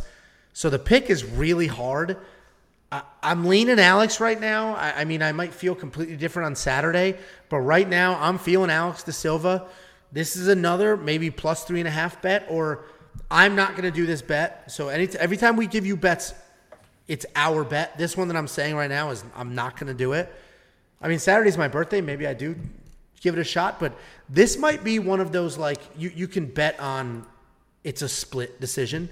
This might be Joe Solecki wins split decision or Alex De Silva wins a split decision, and those odds are always really really fun. So I think it's a super close fight. I like Alex De Silva because I think he literally just has more ways to win. What do you think, Jacob Heim or Schmidt? Yeah, this is a another lock of the week candidate. Uh, tune in Wednesday to find out who the lock of the week is. I, I'm going with Alex in this matchup. Uh, you know, he is the underdog, but this guy, He has 21 wins, 20 finishes. He's 21 wins, 20 finishes. This guy is an animal. He's taken some time off. Uh, What's his layoff? Um, let me check here to make sure I have this right. Yeah, he hasn't fought since September of two, 2020, so we'll see what kind of shape he comes in, see if he's able to get one of those first round early finishes. If he comes in sharp, he is an absolute animal, man. The, the weird stat about Joe Solecki is he either is a first round guy or he is a decision guy. He has no fights that have ended in the second round, either wins or losses. So he either gets a first round finishes, gets finished in the first round, or it goes to a decision. I think he has one win in the third round, but nothing in the second round. So what that tells me is something is going to happen in the second round of this fight. It just seems like that is what's going to happen in this matchup. I like Alex. The biggest key here is Joe Solecki is going to be able to kind of neutralize the grappling. That is his path to victory. Is if he can neutralize the grappling, you know, maybe he can squeak out a decision win because that's what he does. He's, he's a first round or decision guy. Maybe he can squeak out the decision because Alex, with that aggressive nature, you see him kind of fade as the fight goes on. He's not necessarily just a first round or bust type of guy, but in his fights, you see the kind of back steps. He'll still kind of push forward and stuff, but you can see he gets a little bit tired in the second, especially in the third rounds. The thing that set it off to me, Angelo, and uh, I mean, tell me you're not going to like this. I'll tell you this 100%. Alex De Silva, can you guess who his mentor was in Brazil coming up as a young fighter who who mentored him and molded him and shaped him into this just striking, finishing phenom, one of the best strikers in the UFC, Angela, You know who it is. Come on. Who? Darren Till was his mentor coming up in the regional scene. If, if Darren Till's on your side, you got to know that his striking is pristine. It's looking great. He's a striker. He's a wrestler. The guy is an absolute finisher. And I'll be honest with you guys. Tune in Wednesday, but he is right now 1A for lock of the week. We're going to see what happens. I'm, I'm, I'm, playing with a few other guys. I mentioned Johnny earlier, but Alex De Silva, I, I like him in this matchup. Joe Solecki, I don't see a lot from him. Maybe he can neutralize the grappling, but Alex is just so, so aggressive, so tough. The, the layoff worries me a little bit. I think it, it works out in his favor. I think he comes out aggressive and he shows up big. I'm Alex. I think the, the most surprising thing about this breakdown is that Darren Till was this young Brazilian you know, boy's English Darren Till was this. Well, you know Brazilian he was in, he was in uh, he lived in Brazil forever. Yeah, he, I mean, like the guy grew up. He was getting stabbed. No, he was getting no. He was. I mean, he was getting stabbed. and, yeah. So they sent him to Brazil. So he was there for a while and then uh, mentored this young man and turned him to an absolute animal. I mean, twenty finishes. It's crazy. Okay. Well, DraftKings. Uh, I don't think you can go wrong in either direction. Frankly, I think if you're very confident on your side, I think these guys score well because Joe Solecki, either one of them can finish. Joe Solecki can ride out a decision with a ton of points. Alex De Silva, probably not real decision candidate here, potentially. But, um, you know, that's why I said this might be a, even though I like Alex De Silva, this may be a split decision for Joe Solecki because Alex could have him almost dead to rights early and then fade as the fight goes on. And then Joe picks up steam and, you know, squeaks out a decision. But I think it's a super close fight. I think it's a really fun fight. And the Monkey Knife Fight strike line, I think it's more and more. I think this fight goes a little bit. I think they go at it. I think it's more and more. I think there's a good amount of exchange here. Joe, if you watch some interviews with him, he talks about coming off that loss. He's very practical. He's very logical about it. And he's like, listen, I lost that fight. I made mistakes. I'm frustrated with myself, but I didn't get my head taken off. So I'm going to come out here and I'm going to do more of the same and I'm going to grind and I'm going to try to get this win. So it'll be very interesting to see what happens. You have an opinion on the Monkey Knife Strike? Anytime somebody talks like, "Oh, I think I did pretty well," when they lose, that's a loser mentality. Joe Solecki is a loser. Yeah, you know. He's gonna get finished in the second round. He's never he's never been finished or he's never had a fight in the second round. He's gonna get finished in the second round. Okay. Yeah. Definitely a loser mentality when people just don't take their losses, Jacob. Right. I mean, he, the guy's got to be like, I, it was awful. I got, I got to change. I got to do this. I got to do that. But he's like, oh, I, I thought I, I didn't get knocked out. So, gee golly, I did great. Yeah, no, you definitely know about accountability in losses. Absolutely. Anyway, guys, Absolutely. if you want fifty dollars for free, go to WeWantPicks.com slash bets. You sign up with any one of our five betting partners, make a deposit. We send you 50 bucks. If you want to test out some daily fantasy and bet these strike lines, WeWantPicks.com slash MKF. They'll instantly match your deposit. Use their free money, all sorts of free money. Use their free money. Play some of those strike lines. Next up, at UFC Vegas 56, we have Fight of the night, the people's fight of the people's the main event, people's baby. main event. We have Felice Herrig taking on Karolina Kowalkiewicz. Felice Herrig is 14 and 9 overall. She's 2 and 3 in her last 5 with her last win being in 2017. Karolina Kowalkiewicz is 12 and 7 overall, 0 and 5 in her last 5, and her last win was actually against Felice Herrig all the way back in 2018. It's a weird matchup. Neither one of these women have won a fight in 4 ye- 4 years. I, I don't know what's going on here because this was a last minute addition as well. They just added this fight like a week and a half ago. So this isn't even this wasn't even a uh, a predetermined fight. But anyway, Felice Herrig, she's pretty well rounded fighter, and she's an OG in women's MMA. She's been a professional since 2009, and she's fought pretty much every decent fighter in the last 10 years. She's got solid takedowns, solid scrambles, solid kickboxing, and was one of the first well rounded women on the scene. She's just not great anywhere. She's decent everywhere. She's not great anywhere. Very physically imposing and likes to bully her ways to win. Bully her way to wins. Karolina Kowalkiewicz is a very good striker who at one point was a legit contender. And before this recent skid, she had some solid wins in the UFC, including one over former champion Rose Namajunas in 2016. Her last win was against Felice Herrig in 2018. She's a good kickboxer. She's got really solid technique and some good power for the division. And it's easy to say she's on a five fight losing skid and she's got nothing left and she's dead in the eyes and everything else that people are saying.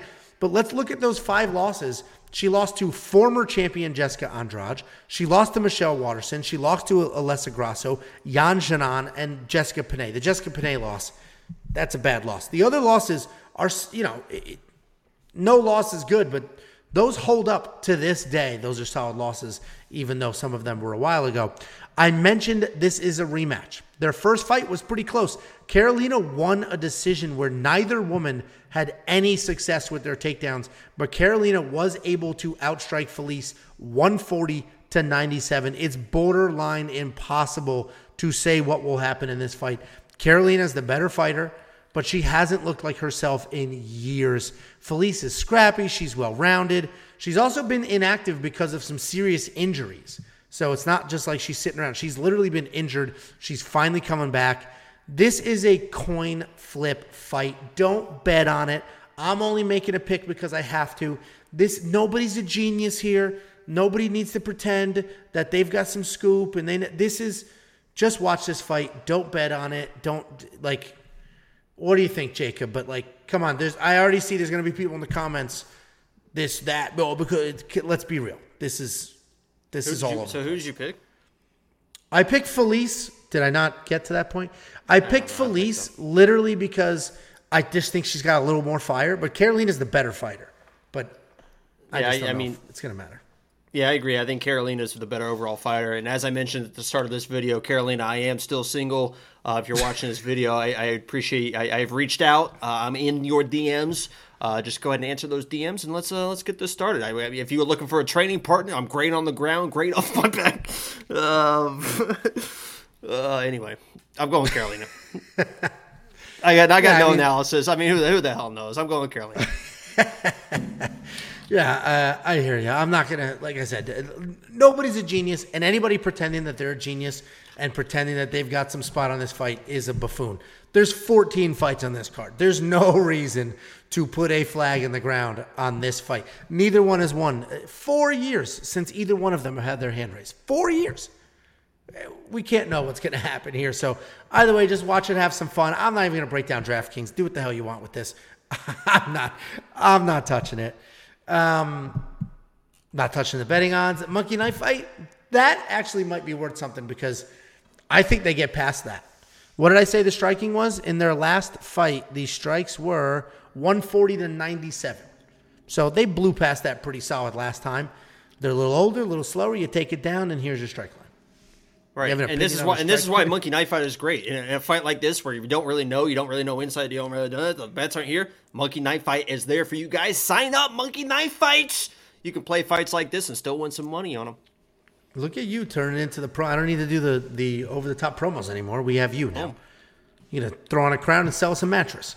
Anyway, uh, wewantpicks.com slash MKF. You want to check out Monkey Knife Fight and wewantpicks.com slash bets. Sign up with any one of our five betting partners. You make a deposit, we send you 50 bucks as a thank you. Wewantpicks.com slash bets. This is an interesting fight.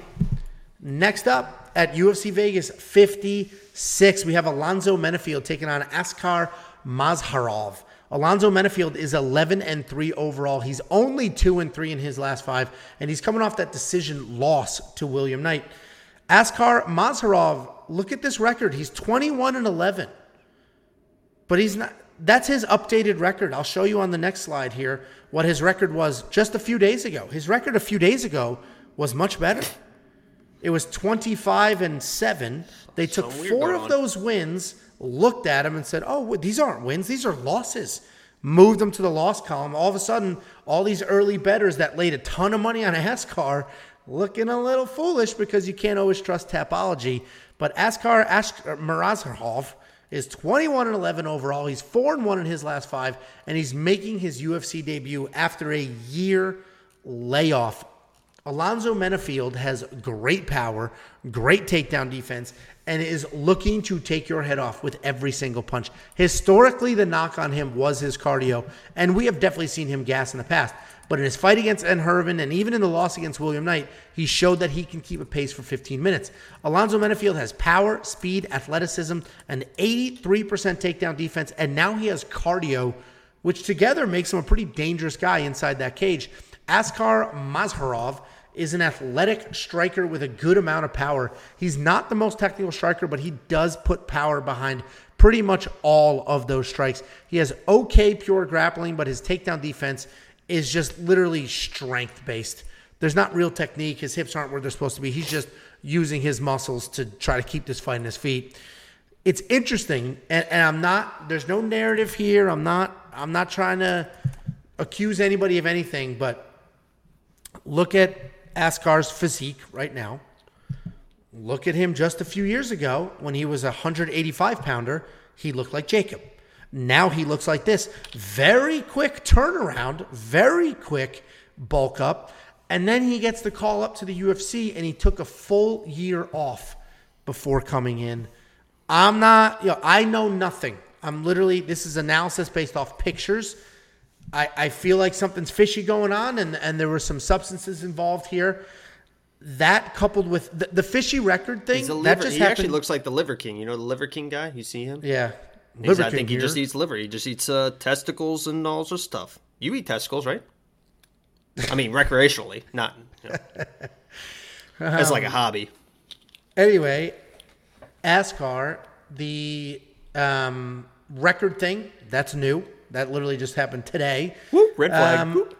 plus the a- physique thing, that's a little sketchy because I almost immediately picked Askar against Menifield because he's powerful. He'll bang. He's actually pretty creative with his strikes. And I basically thought this would be the Alonzo Menifield William Knight fight that we thought we were going to get, not the decision. But the more I dug into it, I saw the first rounder bust tendencies out of Askar. Now we know the dramatic size increase. Now we know his record is a little a little fishy. But Menifield being knocked out by St. Preux, that worries the hell out of me. Um, because Razov throws with absolute intent. So I think this is a really close fight. I am going to pick Alonzo here because of the UFC experience. There's just too many unknowns, too many red flags with Askar here. Betting wise, I bet one full unit already on the fight does not go the distance. It's minus 350.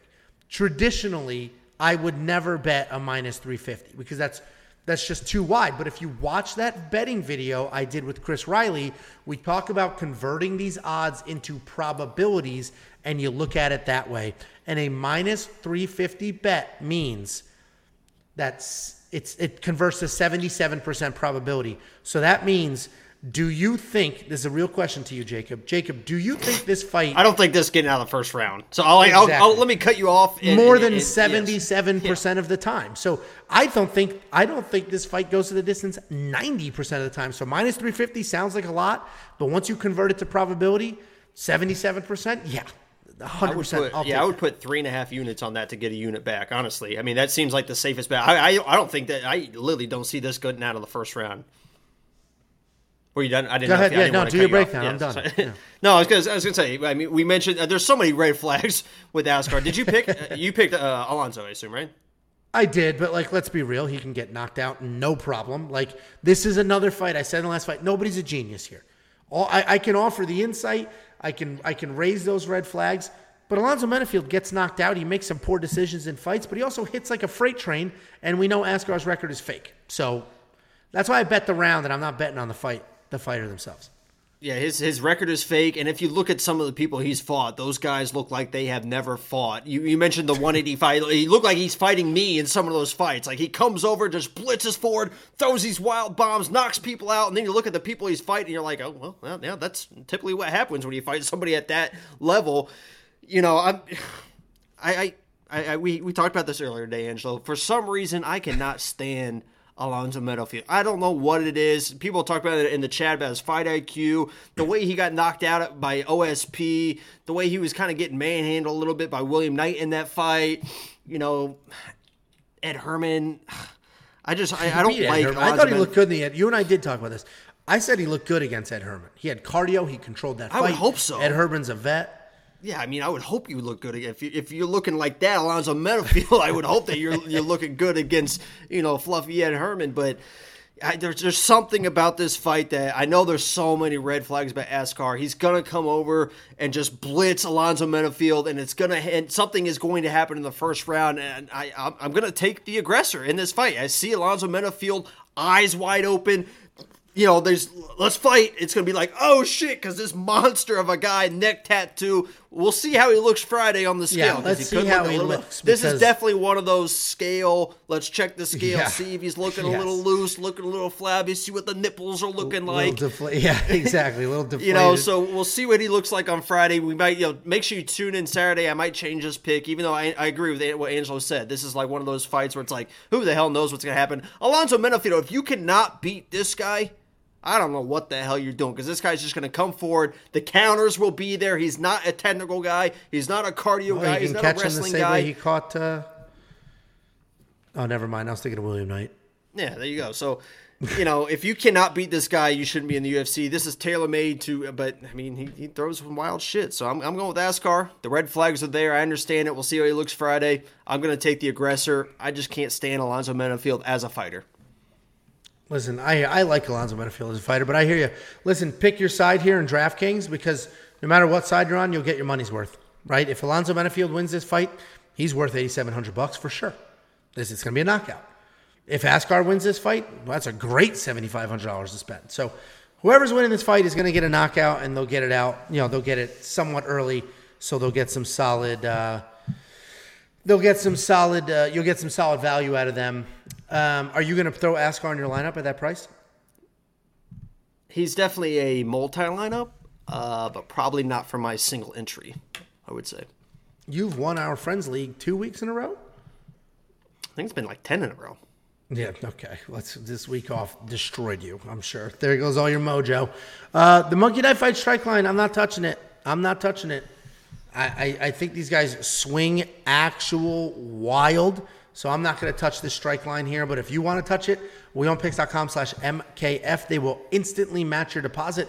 Take their money. You give them 20, they give you 20. Take their free 20. Spend it on some lines. They're free money. It think- costs you nothing. It's completely risk I think I think this is a less less hundred percent. You if you want, there's one highlight for Askar in a boxing ring where he gets pushed up against the ropes. He's throwing bombs in a boxing ring, getting his arm caught on the top rope and throwing bombs with the rope on his arm. It's a crazy. It's a, literally, he doesn't like try to get it loose. This guy is so untechnical. He literally, the rope is caught. And he's just like fuck it, and just keeps throwing bombs with the rope on his arm. The guy is wild.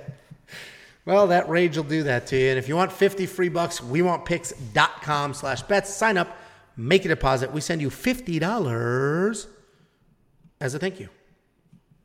Next up, we have Poliana Botelho taking on Karine or Karine Silva. Poliana Botelho is 8 and 4 overall, 2 and 3 in Oh, Here we go. Jay Wee. here we go. Keep the good work. Jay Wee with the two dollar super chat saying, Keep up the good work, my dudes. Thank you very much, Jay Wee. We appreciate the support greatly. Next up at UFC Vegas 56, we have Poliana Botelho taking on Karine Silva. Botelho is 8 and 4 overall, 2 and 3 in her last five, coming off tough losses to Luana Carolina and Jillian Robertson.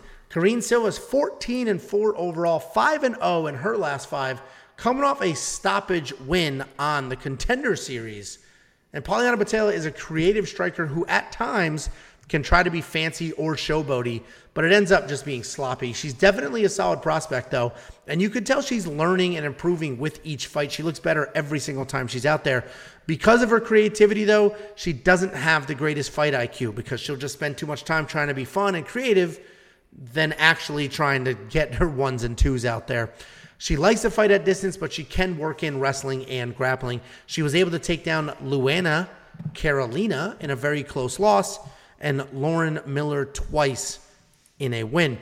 Karina Silva is a powerful grappler who's constantly working towards submissions, both from top and the bottom. Nothing reinforces that more than knowing all 14 of her wins are by stoppage. She will just plot forward with a tight guard, so just real tight guard, throw a flurry of punches, rush in, and then body clinch, cage work you to the ground.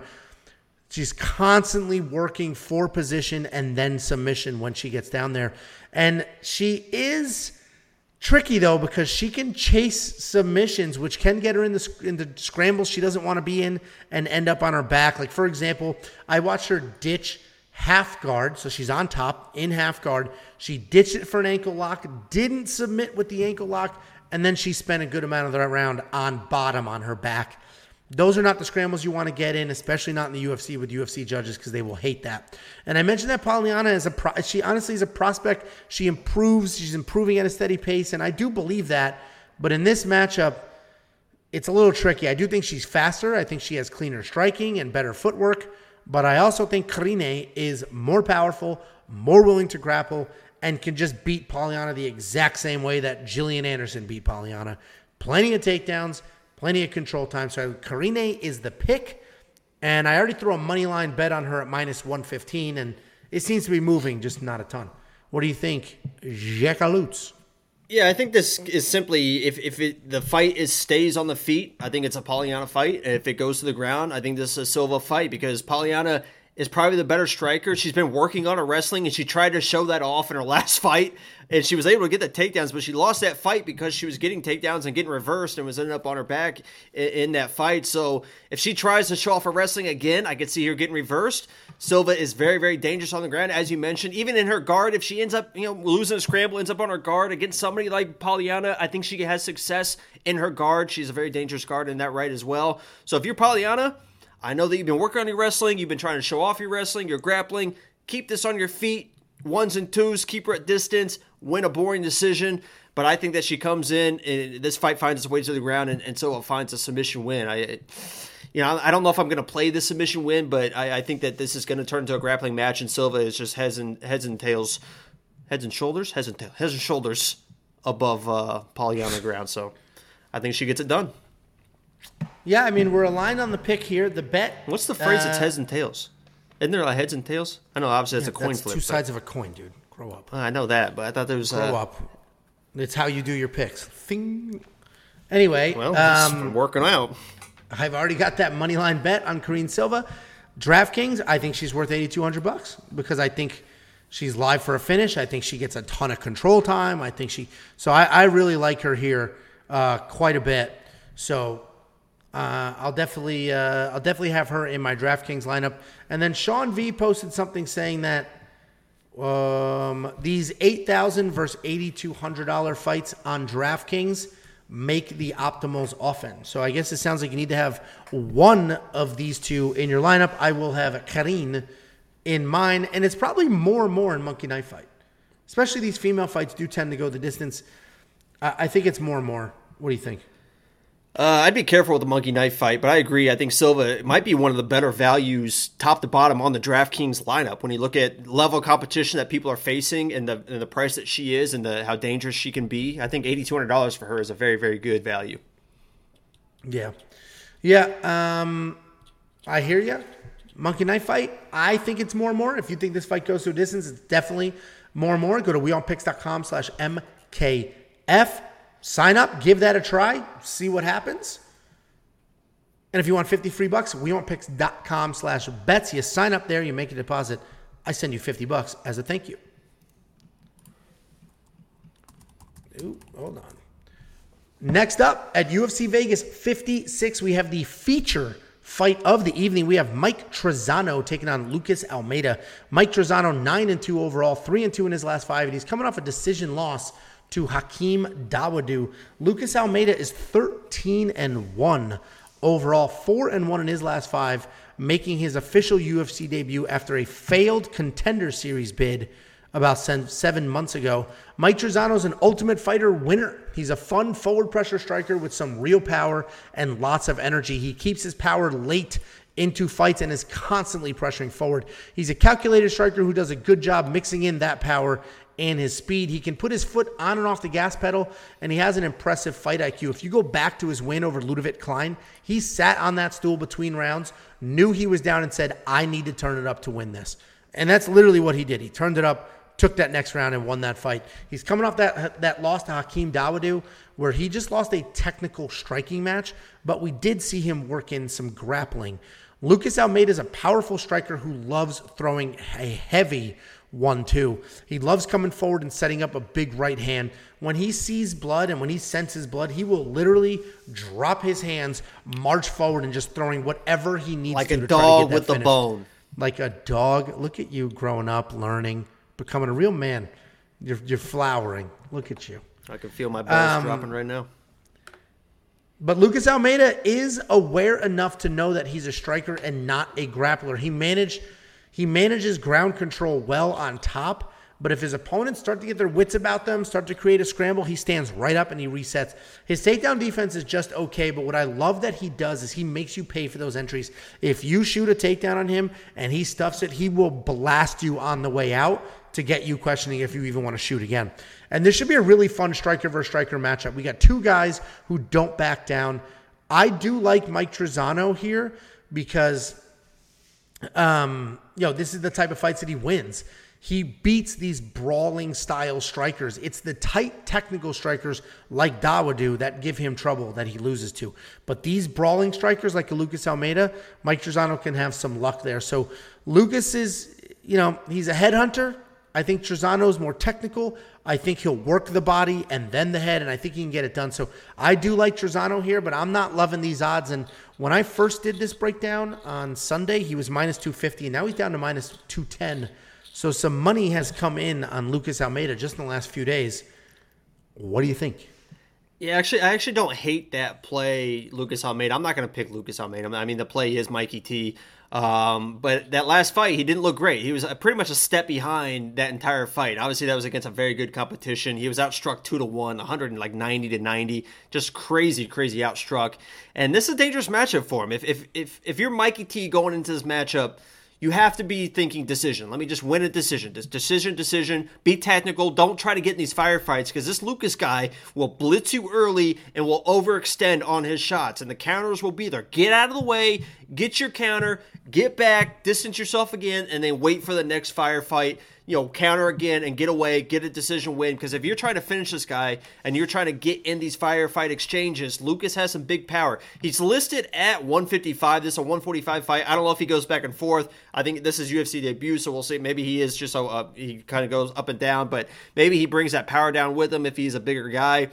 This is a Mike Trizano play. I think it's a dangerous fight for him because of the the the pressure and power that Lucas can bring to the fight. He can bring the fight to Mike, and if he if he baits Mike into those firefights, Mike could find himself in some trouble. So if you're Mike, decision, decision, decision, get in and out of those firefights, be tactical, as Angelo said, maybe work in some takedowns, win a decision. I'm Mikey T. I think this is a little bit more dangerous, and maybe that's why some money there is coming in for Lucas, but I'm Mikey T. Yeah, I mean, um, I don't love the odds, but I, I do like Mike Trizano. I, I hate him at 9100 bucks. No way am I spending that. I mean, Lucas Almeida's 13 and 1. He's very dangerous.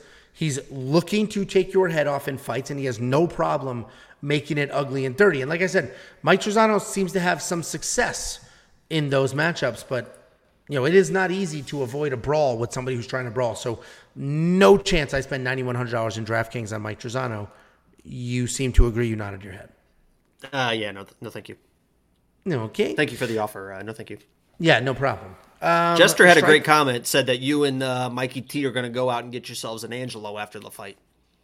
Oh, I, I bet that guy loves a good Angelo sandwich. Anybody who doesn't know what Angelo sandwich is?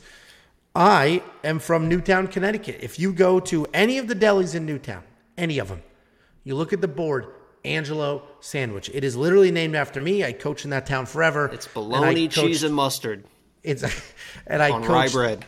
I coached the one deli owner's son, and then he expanded to two delis, and then they got sold. But the sandwich is such a hit, people pick it up. If you go to Yelp right now and look up the Newtown Deli in Newtown, Connecticut, one of the top reviews is "Love the Angelo sandwich." It's my sandwich. Everyone, everyone, it. leave a one star review for the Angelo sandwich and get it off the menu. Let's get that I thing off the it. menu. It is a chicken cutlet. If you don't know, you Southerners, that's just fried fried chicken breast. It's a chicken cutlet, roasted red peppers, fresh mutts, the good thick stuff, and a balsamic glaze on a hard roll. And if you don't know what a hard roll is, it's Connecticut. And if anyway, you go to Pornhub.com and search the Jacob, there is a move that I have mastered. That Yeah, there is thousands of videos everywhere. that people are just working the Jacob in, and it's fantastic. You guys got to look it up. It's it's better than the Angela. I tell you that. Yo, you guys want to go buy an Angelo sandwich? It's on me. All you need to do is go to wewantpicks.com slash bets. You sign up, you make a deposit. I'll send you 50 bucks. You can go ahead and get yourself a couple Angelo sandwiches. wewantpicks.com slash bets. I mean, the sandwich is legit good. Didn't you have it when you visited? I wouldn't eat that shit. Because you're afraid of new foods, muppet. I got the chicken My tenders. I think. southern Texas wife had that, and it changed her life. Changed her life. Anyway, I thought you Next up. life. Not for the better. not for the better. Next up at UFC Vegas 56, we have the co main event of the evening. We have Dan Ige taking on Movsar Evloev. Dan Ige 15 and 5 overall. Movsar Evloev, what the hell is he? 15 and 0. 15 and 0. Solid matchup with these two guys. Dan Ige is the real deal. He has fantastic kickboxing with speed and power, as well as takedowns and jujitsu. He's exactly what modern mixed martial artists should be. He's good everywhere. He was on an incredible six fight win streak before a few bumps in the road. But if you look at who he beat and who he lost to, he beat Mirsad Bektic, who honestly a lot of people have beaten him at this point, but he's an incredibly talented fighter if you watch those fights. He beat Edson Barboza, who we all know is incredible. He knocked out Gavin Tucker with one punch, and he lost to Calvin Kattar, who we know is a killer, and the Korean Zombie. So Dan Ige is very good. Movsar Evloev is a killer. He's a fantastic wrestler who uses his striking really well to set up his takedowns. He will keep his punches long, meaning he throws a right hand and he keeps it extended. And while that's extended, he lowers his level, shoots the legs with his left hand, and then shucks the head with his right hand. It's actually beautiful the way that he does that. And it's very different from what most people do. Most people either shoot the takedown while throwing the right hand, so they go left, right, and they're already lowering the level trying to shoot that takedown, or they left, That's right, bring it go-to. back, bring it back, and then shoot. He leaves it out there, shoots the leg, shoves the head out of the way with his right hand. Um, I like flying little- flying triangles. That's kind of my I bet, go-to. you, I, I bet you do. And those little setups and his incredible chain wrestling is why Movsar Evloev averages four takedowns per fight, and he had nine against Hakeem Dawodu. And a lot of you love Dan Ige here. I've been seeing the comments for two weeks now. Dan Ige's my lock. Dan Ige's my. You people love Dan Ige in this fight, and I'm sure you all loved him. You know when he fought Josh Emmett too. Same exact people. Dan Ige's gonna smoke Josh. Dan Ige, and and that's just not how that fight went down. But what did surprise me in that last fight is that he actually took Josh Emmett down. All of a sudden, Dan Ige is initiating those wrestling exchanges. And if that's the game plan here, it's not necessarily impossible that he has success because as great of an offensive wrestler Movsar is, He does get taken down. Nik Lentz took him down in a split decision. Mike Grundy took him down six times. But with that being said, I am very confident that Movsar wins this fight. And I do think he wins his sixth UFC decision. So I bet Movsar Evloev wins by decision at minus 155. I already threw a full unit on that because that's the only way this guy's winning fights, and I'm positive he's going to win this fight. So easy bet for me. I did it at Bet Online. If you want to check that out, wewantpicks.com slash bets. You sign up with any of our partners, I give you 50 bucks. Jakey boy, what do you think of Movsar's wrestling, and why is he going to take down Danny? Well, I, I, yeah, I think that um, when people sign up, it's free money. It's- That's fifty free dollars. I don't understand why anyone would not sign up. It's literally free. My money. man, look at you. So- I literally paid Jacob on Saturday or Sunday. When did I pay you? Monday? I don't know. I paid him the other day, and now look at him doing all the play. He got a little taste, and now, now We gotta he's get after pushing all guys. the- Sign up, please. Like I said, rent's due tomorrow. We had we had fifteen dollars in donations. I need fifteen people to sign up tonight, please. If you have not signed up, rent is due tomorrow. Look, you give a Uh, little yeah. taste, Anyway, now so he's here, addicted. Yeah, default default said that Danny Ige is a bum. Danny Ige is not a bum. The guy's never been finished in, in 20 pro fights, which is really, really a, an incredible feat, especially against a competition that he's faced. I'm a huge. Huge Dan Ige guy. I even tweeted like a week or so ago, like Dan Ige lock of the week. I'm a big, big Danny. I love Dan Ige. He was like my Pat Sabatini before Pat Sabatini. Dan Ige is my guy when I look at this fight, I I don't see a path to victory for Dan. I just do not see it. If if if Evloev was a guy that was a finisher, if he was a guy that is finishing people in the first round, just putting people away and put people away, I would look at this fight and say, oh. Danny Ige can survive. He's very, very good everywhere, as Angelo said. His jiu-jitsu is incredible. His, his, his grappling is very, very good as well. Maybe Danny Ige can grind out the first round, get Evloev tired, win the second round, win a decision. But Evloev is not a finishing guy. He is also a decision guy. He just gets on people's back and just kind of takes his time. He's hanging out, having a good time, threatening submissions. Will just sit there, punch you in the head, look for your neck. If he was a, a, a finishing guy, I could see Dan Ige as being that guy that could get that could turn that tide, get him tired, win a second round, squeak out the third round for a weird decision win. Unfortunately, Evloev is so good, man. He is so so. He is one of those real deal guys. I cannot believe that he does not have more finishes because he's so dominant in the way that he wrestles. You know, maybe Dan Ige ends up on top, get, throws a weird elbow, gets him hurt, and all of a sudden the tides are changing. I'm gonna be rooting for Dan Ige.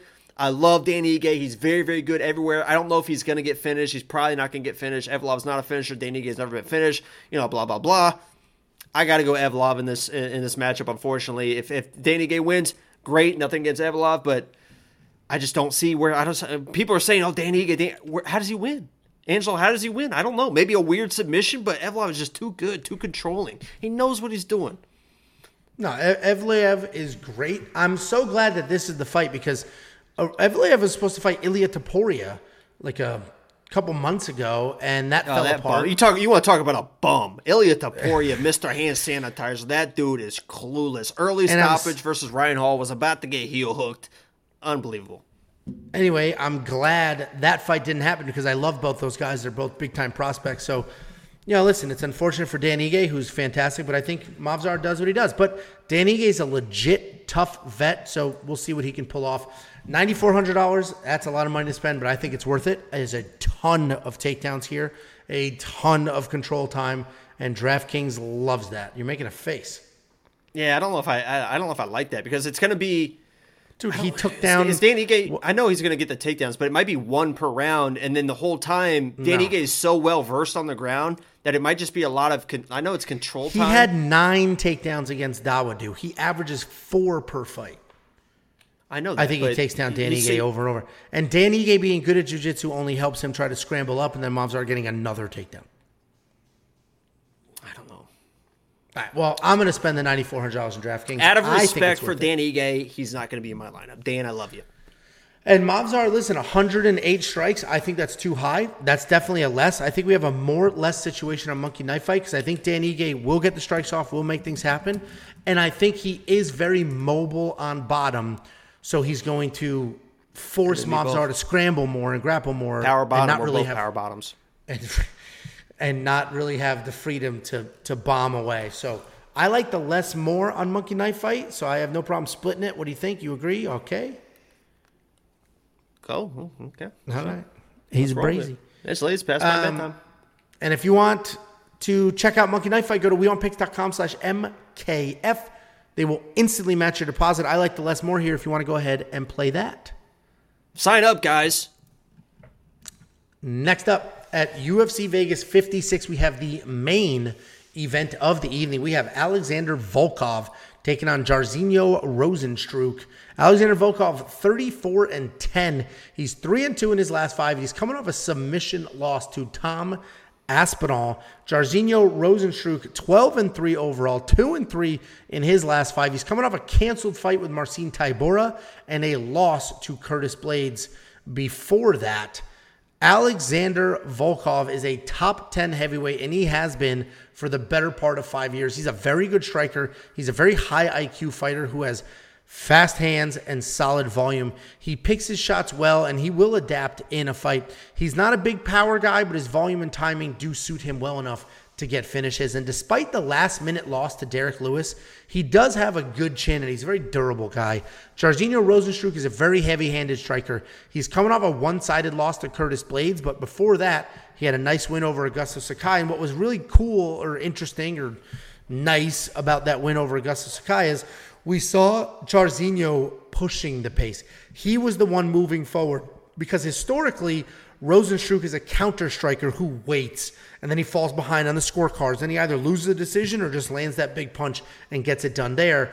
And then the biggest issue with Rozenstruik's style is if he's just so one dimensional with the striking. If he can't win those exchanges, he doesn't have a backup plan. He's not going to go to his wrestling. He has zero takedowns in the UFC. He does have a solid takedown defense at 75%, but he has been taken down by all the better guys in the division, not even just wrestlers. Gane took him down, Alistair Overeem took him down as well. And it's a very interesting fight because a lot of people are giving up on Volkov, saying he looked terrible in his last few fights and he's on the downside of his career. But I, I just don't see it that way at all. Like, yeah, yes, he lost to Tom Aspinall, but Tom's a killer and he outgrappled Volkov. Before that, he lost to Curtis Blaydes. But again, he was outgrappled there. And before that, he lost to Ciryl Gane. But Ciryl's movement was insane in that fight. And, and obviously, you know, Cyril was the interim champion for a little bit. So I think Volkov plays a long technical striking game here with Rozenstruik. I think he can win that fight. Frankly, even if Volkov wanted to mix in some takedowns like he did against Stefan Struve or for, and Fabricio, Ver, Fabricio Werdum, he'll have some success. So the one and only thing that worries me for Volkov in this matchup is the Derrick Lewis loss. He was dominating, literally seconds away, got clipped. And that's honestly, Jairzinho Rozenstruik almost fights the exact same way, but I'm going Volkov here, man. I trust his fight IQ. I think he's the far better fighter, and I think he's going to avoid the knockout. A lot of you are just trashing, trashing Alexander Volkov, but I love him here. I, I, I think he gets it done, and you're shaking your head. You disagree. No, I, I can't believe that people are trashing Volkov. I'm, I'm a big, I'm a big Volkov guy. The guy will beat in a kickboxing match. He's going to beat 99% of the division. He only loses a kickboxing match to Ciryl Gane, who's going to beat everyone else pretty much in a kickboxing match. And he mentioned the Derrick Lewis fight. I know he got knocked out in that fight, but it actually shows how good he is because he was able to keep the distance for you know for, for two and a half or two. I mean, almost uh, No, he literally lost rounds. seconds left. Yeah. Yeah, and, and and he just got a little aggressive. You know, I think he was trying to put a stamp on the fight because he dominated that. He was coming to uh, get forward a little bit too much. I think he learned his lesson in that fight. If you're in a kickboxing match versus Volkov, you, you're not going to win. You're not going to win. And obviously, anything can happen. You know, Bigi Boy's got big power, but I cannot believe how many people are so high on Bigi Boy. When I put that poll up for Lock of the Week, who's going to be Lock of the Week, I think Bigi Boy might have been number one, honestly. People are so, so high. I know it's kind of what have you done for me lately? And we saw Volkov, you know, get finished in his last fight, but Bigi Boy's not going to take him down in an arm bar or whatever, Volkov. It's going to be a kickboxing distance fight. Volkov is going to be putting the front kicks out there, front kicks out there, coming with the jab, jab, point him to death avoid the knockout, and he's going to win this fight. I think he wins it pretty handily. When Volkov is on his game in a kickboxing match, when he's able to find his rhythm, you can't touch the guy. You can't. You saw what happened with with Derrick Lewis. You couldn't. he couldn't touch him. He couldn't touch him. And once he did touch him, I mean, it hurt a little bit, but he couldn't touch him for, for almost three entire rounds. So I think it's more of the same in this fight. Volkov is very, very underrated as a fighter. I think it's a Volkov play 100% all the way. We might, if we're going to look stupid, I, I, I'm happy to look stupid with you, Angelo. Yeah, no, I, I agree. This is not a bad. This is not a bad pick. Like, you know, obviously Jairzinho Rozenstruik has got big power, and anytime you got two heavyweights and one of them's got big power, you go for it. And Monkey Knife Fight, first of all, I think it's probably more and more on the strike line. I think this goes to a decision, and I think they can get past that strike line. But if you want, Volkov's only 33, which is kind of I crazy. was- He I was seems gonna say one- that as well, yeah. he seems like one of those guys that's like like 38, 39. Okay, he just lost on the tail end. He could be just get going, man. He's just going. No, I completely agree. And listen, Monkey Knife Fight, we talk about the strike line, but this could be a knockout King's play for Rozenstruik. I think Alexander Volkov wins this fight, but the beauty of knockout Kings in Monkey Knife Fight is you can pick any three fighters on the entire card. So you don't need to win all of them. You just need one of those three to win by KO or TKO. And then Guys, you'll sign up for Monkey Knife Fight and if nothing and you'll make else. some money. For for I'm, I'm this is serious for Knockout Kings because Knockout Kings is so easy. You only have to get one of three, and I mean you guys are so smart. I know everyone in this chat can easily pick one of three people to get a knockout on this card. So Well, it's I mean sign or- up and Jesus. It's KO or TKO, which is nice because we have a couple dominant wrestlers. Anyway, if you do want to check that We got out, the smartest chat. We got me. the smartest chat on YouTube. Sign up, pick somebody, pick three people to get you get one, and you're winning money. That's so easy to sign up. Monkey Knife Fight. Come on, guys. Rent's due tomorrow.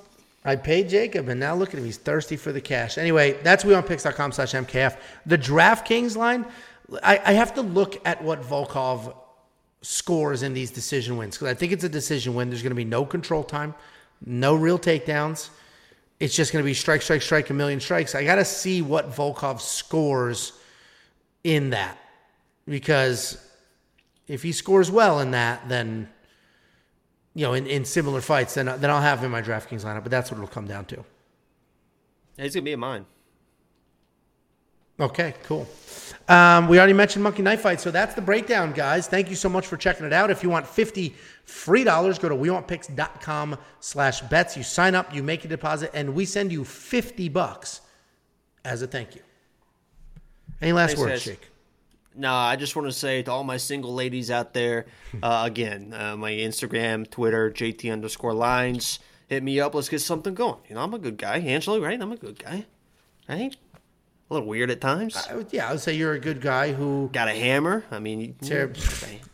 Okay. Anyway, onlyfans.com slash the freckled salamander. Check it out. You honestly should just make one at this point and just have it do like what Chase. You know, Chase Hooper's. Somebody sent me. Um, I don't know if she's in the chat, but she sent me Chase Hooper's uh, OnlyFans, the screenshots for him. It's just regular pictures. It's free, so he just does it. I think just to do it. But So why don't you reg- should like, do that because you keep pushing freckled salamander. the freckled salamander. That would be good. And then every once in a while, throw a little uh, five dollars to unlock this, and uh, we'll see who signs up. Je- I know Jester will spend it. It'll be one view, Jester. I appreciate the All right. support, Well, Jester. Thanks, guys. Thanks for hanging out, and uh, we'll see you later this week.